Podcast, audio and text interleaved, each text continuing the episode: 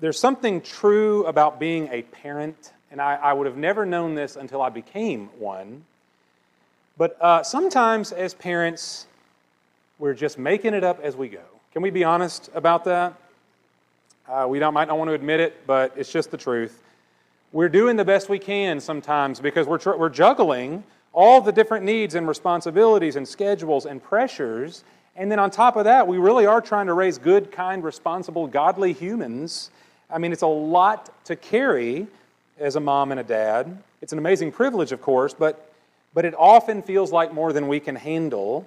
And so sometimes we just have to just do our best in any given moment. Uh, some parenting tactics, therefore, are more successful than others. Let me give you one of my best parenting tactics here. Very effective. Sometimes when our boys are, are you know, arguing or conflicting, maybe in a different room or behind us in the car, I'll just kind of throw my head back and I'll say, "Hey, love each other."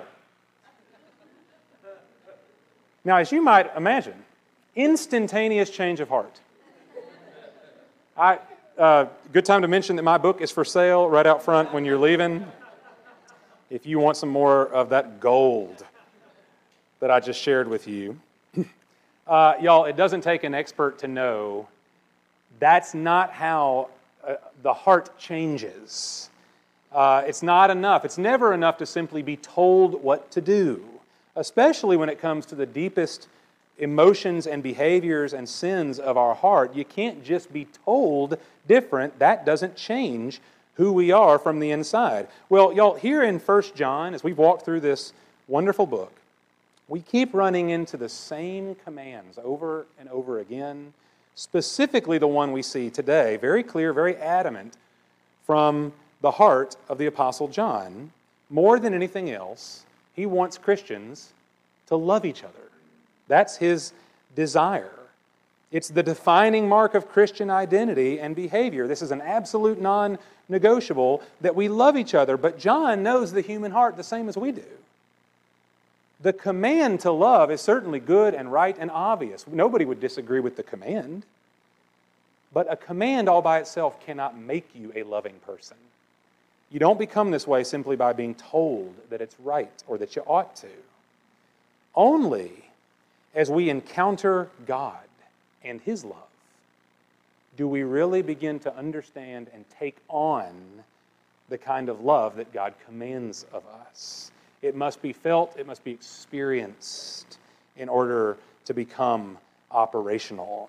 And that's what our scripture today is all about. It's not just the obligation to love, which is a very clear command in the scripture. It's deeper than that. It's the very nature, the very experience of love, which produces it now in our hearts and in our relationships. And so, y'all, this is very deep water that we're going to dive into today. This is one of the great scriptures in all of the Bible, especially concerning this particular topic of love. So we're not going to try to dissect every individual verse. We're going to take a big chunk of the scripture this morning. My hope is that it would just soak deep into us as we are both encouraged and challenged by it. And so this is First John chapter four. Beginning in verse seven. We're going to go all the way through verse twenty-one this morning. We'll just break it down piece by piece. Verse seven says this, "Beloved, let us love one another, for love is from God, and everyone who loves is born of God and knows God. The one who does not love does not know God, for God is love." Why must we love one another? There's the question. Because it's the right thing to do? Sure. Because God says so? Absolutely. But if we stopped there, like I just pointed out, if we stopped there, we might have a clear obligation, but no transformation. We might know the right thing to do, but be powerless to actually do it, or to do it in a way that would please and measure up to the standard of God. You don't become loving by being told. And so look what happens here. John knows this. Jesus knows this. And so John goes deeper than simply the command. John is showing us the nature of what love is and where it comes from. He says, "Love one another, for love is from God." That means, y'all, love originates in God and emanates from God. So when we love each other, we're not just showing obedience to a command. We show, John says, we show that we belong to the Lord, that we know Him, that we've been born of Him, which is shorthand for salvation. We've been born again by His Spirit, and now our love is evidence of knowing and belonging to the Lord. And so you can't just position a command and say, well, now do it. John says, no, it goes deeper than that. We love each other. Why? Because love is from God, and this is what it means to know Him. And then he goes even a layer deeper than that. Look at verse eight. The one who does not know, uh, love does not know God, for God is love. Now, it's one thing to say, God is loving, which is wonderfully true. But to say God is love belongs in its own special category all by itself. This is something you can't say about anybody else but God. You can't say Kyle is love. It's simply not true. At my, on my best days, I am loving, thank God. But I'm not love. I'm not the very definition and personification of the word. Only God can be defined in this way. He is love. Now, I, look, before we dig deeper into what this means, let me give you two quick things it doesn't mean that we could mistake ourselves in. God is love doesn't mean that somehow love cancels out God's other attributes. No, God is still perfectly just and holy and righteous. And so if somebody, if somebody ever says, well, if God is love, then why does He judge people? Well, that's, that's what we call a false dichotomy. It assumes that God, if He's one thing, He can't be something else simultaneously or perfectly. But the Bible doesn't give us that image of God. No, God's perfect love and His perfect justice, in this case, they don't ever contradict. One doesn't have to consume the other. It's not one or the other in this case, it's both and. And then secondly, God is love does not mean that anything we define as love must therefore be sanctioned by God. There are things that human beings call love that the Bible calls sin. And in that case, we can't redefine terms. God is love is not a license for us to do things that God forbids, all in the name of love. So what does it mean that God is love? Well, y'all, it means, at least it means, that it is in God's nature to love. It means that perfect love springs forth from God most naturally and impulsively because it's who He is. Y'all, God does not need to be moved to love. I want you to think about this. God does not need to be moved to love. He is love. And here's what that means for us. This is, this is good news. God does not need you to be lovely in order to love you. God doesn't require us to be worthy in order for Him to meet us in the middle somehow and love us.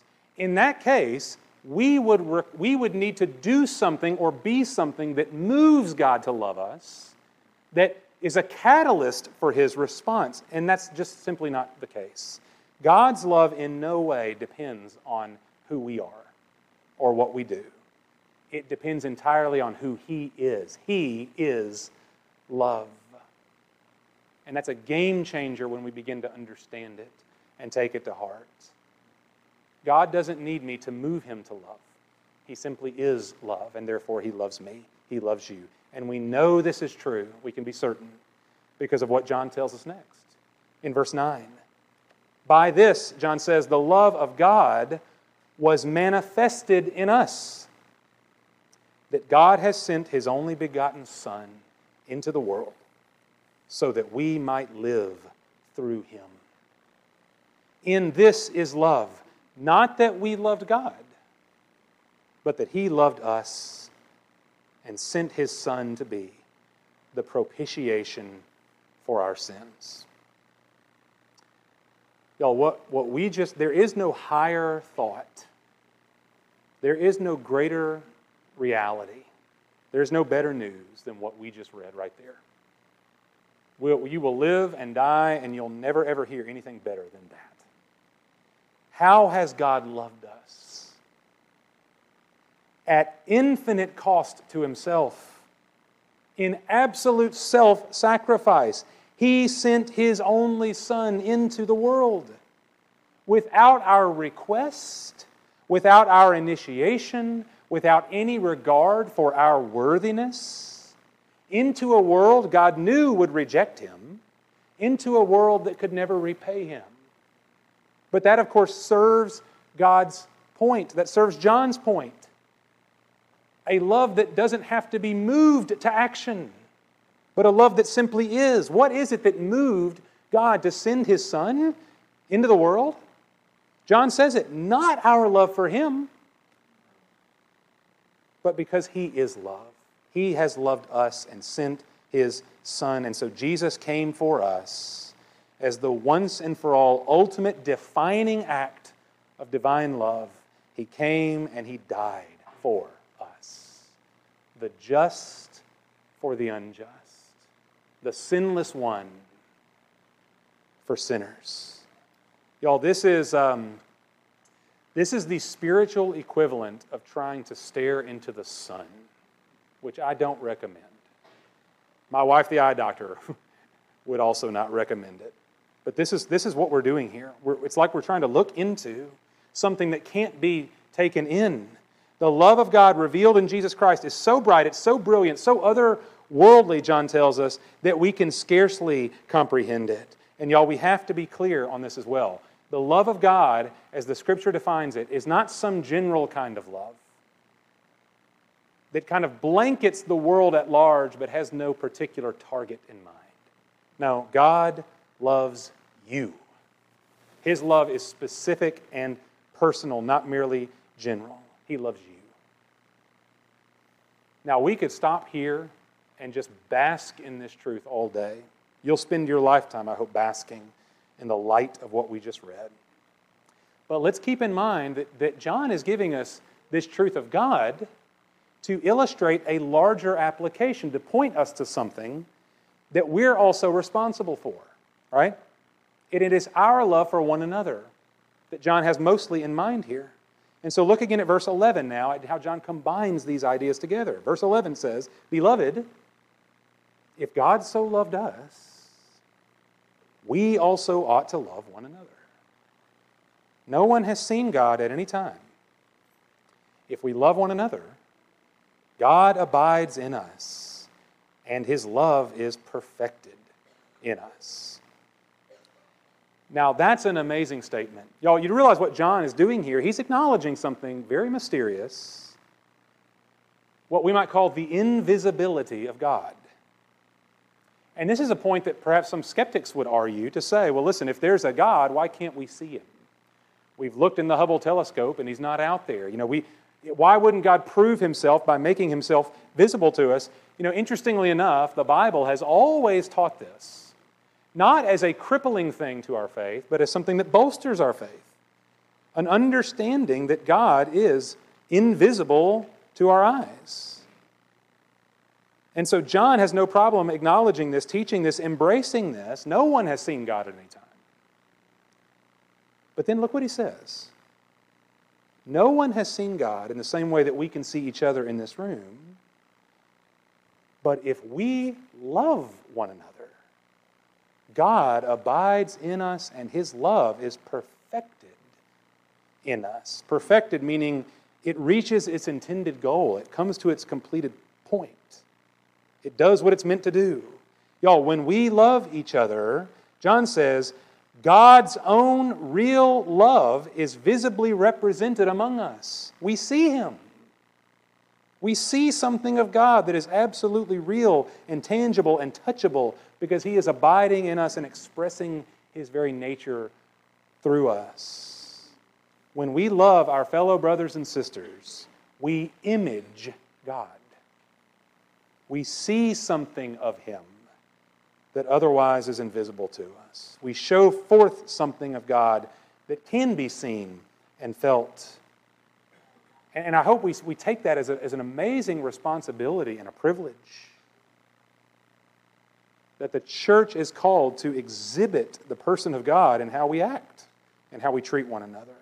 Now, the Scripture does tell us, of course, that we witness, we behold the Lord in all sorts of different ways. God has not left us without witness of Himself, even though we can't see Him. Uh, we see His divine power in creation, Romans one tells us.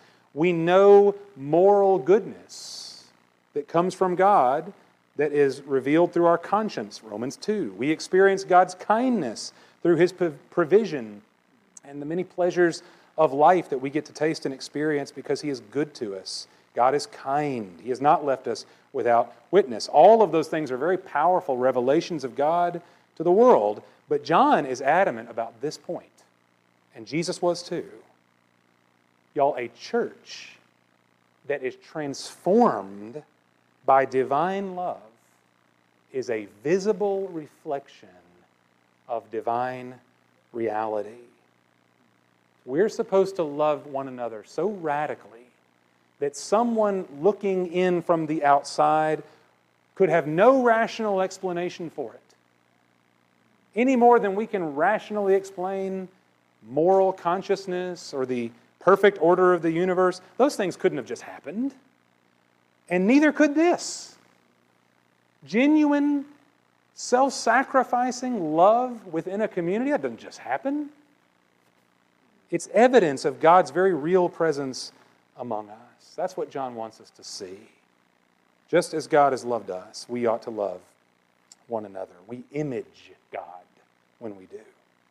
Now, I want us to take a breath here because we're only halfway through this scripture.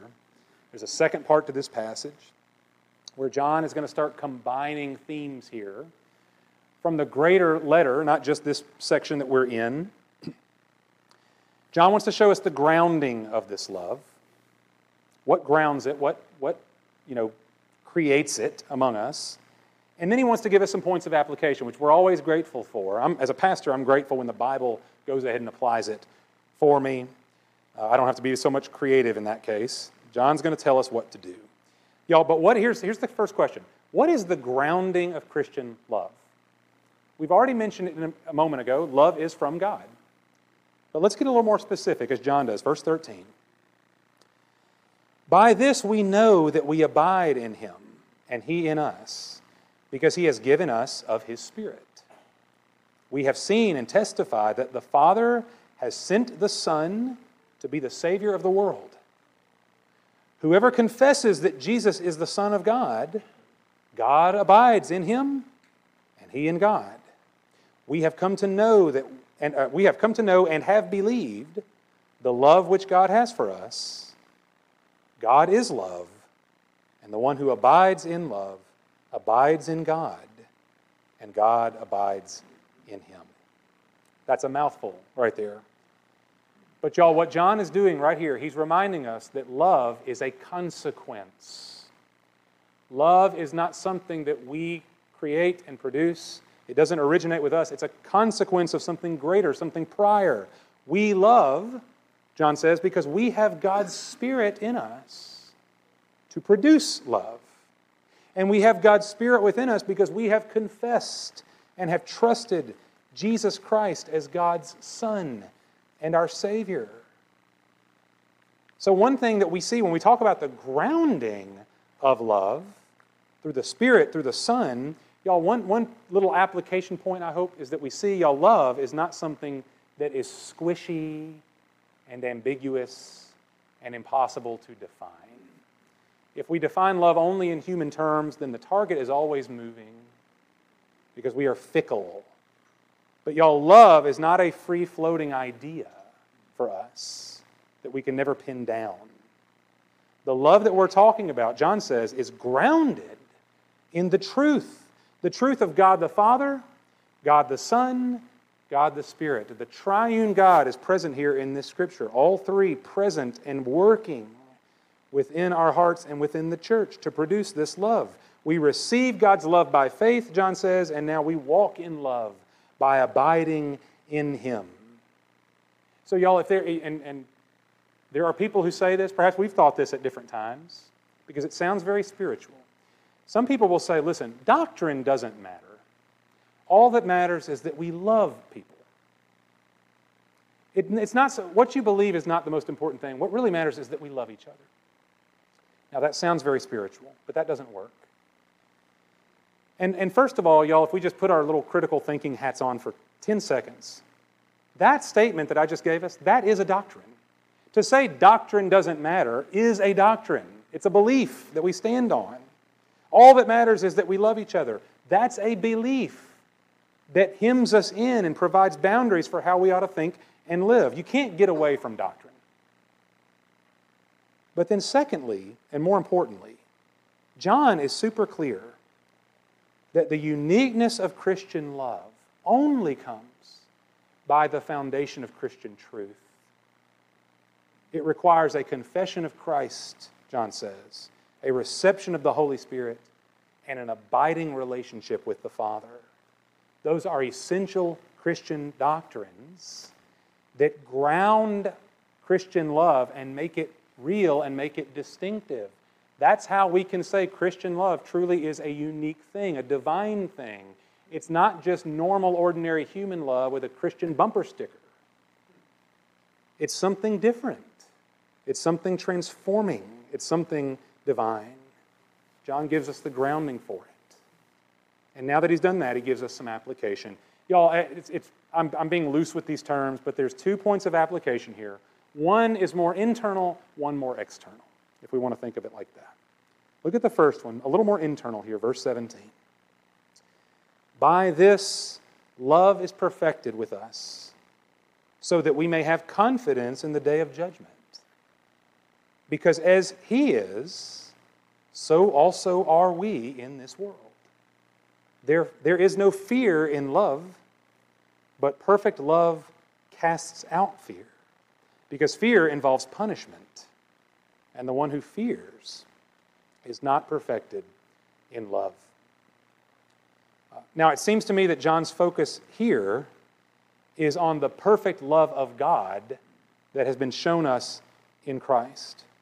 And there's a specific point to be made in this case. For those who confess Jesus as God's Son, we have therefore received God's Spirit. We now abide in God the Father. Now God's love has been perfected with us. Y'all, if that's what John means here, that it's, God, it's God's perfect love that's in view, then that means also that there's nothing more for God to do to make us secure in his love.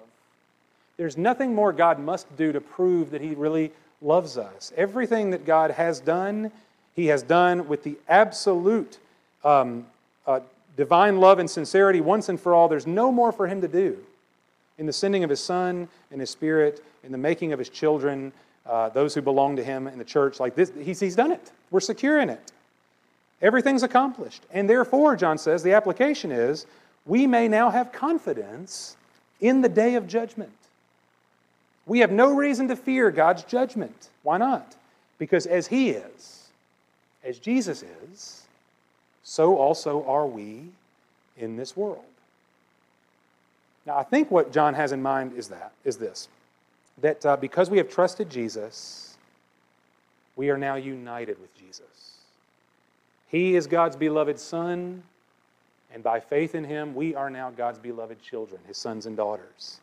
Jesus stands as righteous before God, and now so do we. Because his righteousness has been granted, it's been imputed to us, and therefore as he is, so we are now also. We stand on the same standing that Christ stands upon because we are in Christ. And so we might ask a silly question in that case. What, do Je- what, would, what would Jesus have to fear on the day of judgment? Is Jesus biting his fingernails, worrying himself about the day of judgment to come?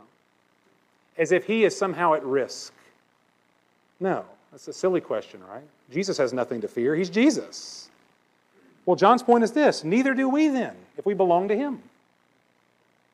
If we are, if we are Jesus' Uh, brothers and sisters, God's sons and daughters by faith, and we have nothing at all to fear because our standing is in Christ. And so John says, there is no fear in love, but perfect love casts out fear because fear involves punishment.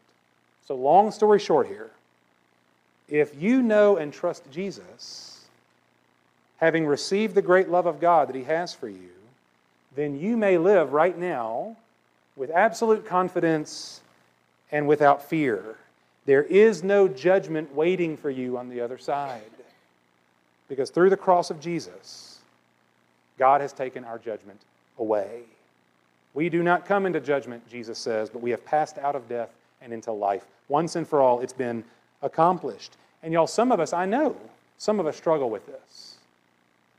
This feeling that perhaps, you know God loves you, you know Jesus forgives you, but perhaps somehow still, your sins and your failures are going to follow you to the other side. Your sins are going to find you out one way or another. And so you don't have the confidence that John speaks of right here, because you just can't see how God could really forgive me knowing what I've done. And in that case, y'all, I just I want you to consider that perhaps we have overestimated the power of our sin and underestimated the power of God's love. Y'all, God, God has not loved the ideal you. God does not love the potential you. If you could just ever get your act together, then imagine how much God could love you. Y'all, that is not what the Bible teaches us. God loves sinful, broken, insecure you and me. And He sent His Son to forgive all our sins. And so if we lack confidence here, it's probably because we still give more weight to our sin than we give to God's love. It's not anything defective in what God has done for us. We just have a defective perception of who He is and how much He really cares for us. So John says, perfect love casts out fear. No sin, no judgment, no fear can stand in the blinding light of God's love for you. And I pray for you that you would really, even today, just begin to believe that. We do not come into judgment if we belong to Christ. We have nothing to fear. That's a great point of application, by the way. Now, the second point of application as we close, we might call this more external. It's internal too, but it's external also. Look at verse nineteen. We love, John says, we love because He first loved us. If someone says, I love God, and hates his brother, he is a liar. For the one who does not love his brother whom he has seen cannot love God whom he has not seen.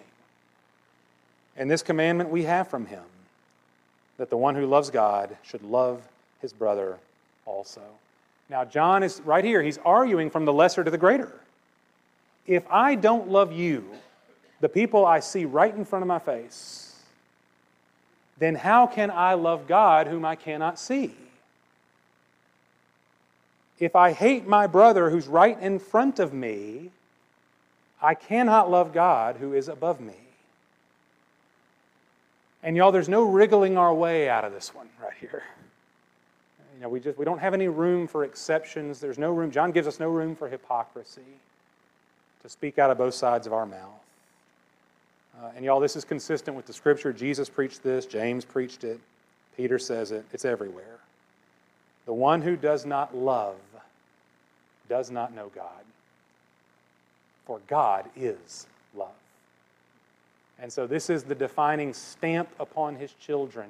It's not the only thing. Remember, John has told us that we abide in the truth, we walk in righteousness, and we also walk in love. The three great points of evidence that show us that we belong to the Lord. But this one is the softest, most wonderful, tangible, touchable thing right here. We perhaps, perhaps could fake the others and make it on through somehow, but we can't fake this one. Love shows that we know Him. hate proves that we don't. And y'all, I'm just going to let that one sit with us, as John does. If it stings a little bit, then good. It's supposed to, because it's supposed to bring us out of whatever darkness we find ourselves and into the light of genuine love. So y'all, what we've preached here, about four different sermons in one, okay? I beg your pardon on that, but that's the way John lays it out for us this morning. But here, maybe if I can bring it on home in one little illustration, I'm going to try my best. Y'all, when we moved into our house six and a half years ago, y'all, a lot of us have had this experience. You move into a house, especially if it's a, a used house and not a new build, then um, there was a place in the wall with a wire sticking out. And I don't, y'all, I don't know anything about anything. So I wasn't about to touch that wire. I didn't want to get electrocuted. And so I just pointed out to the home inspector, and he looks at it, and without even blinking, he says, uh, oh yeah, yeah. And he snips it. And then, you know, we patch it over. He says, that's nothing. It's got no current. It's a dead wire. Nothing to worry about. A dead wire, of course, receives no current, and therefore it serves no purpose. Snip it, patch it up, and forget about it. Y'all, for those of us who trust in Jesus Christ, you are a live wire. You and I have received the great love of God, and now we are conduits of His love. God's love does not terminate on us and serve no purpose in the world. No, His love powers in us and through us and connects with those around us. That's the only way God's love is meant to function, that we receive it and now transmit His love. And it's a glorious thing, y'all, when the church recognizes this. There are no dead wires here. We don't get patched over and forgotten about. We serve the purpose of God in this world and among His people. When the church really loves each other, then we begin to serve the divine purpose for which God has put us here on this earth. The divine love we've been given is now the love that we emanate, that we radiate, that we share. And John says it is proof positive that God is among us. So what I quoted earlier in the welcome time, I want to bring it back to us again as we close. The Apostle Paul sums this up so wonderfully.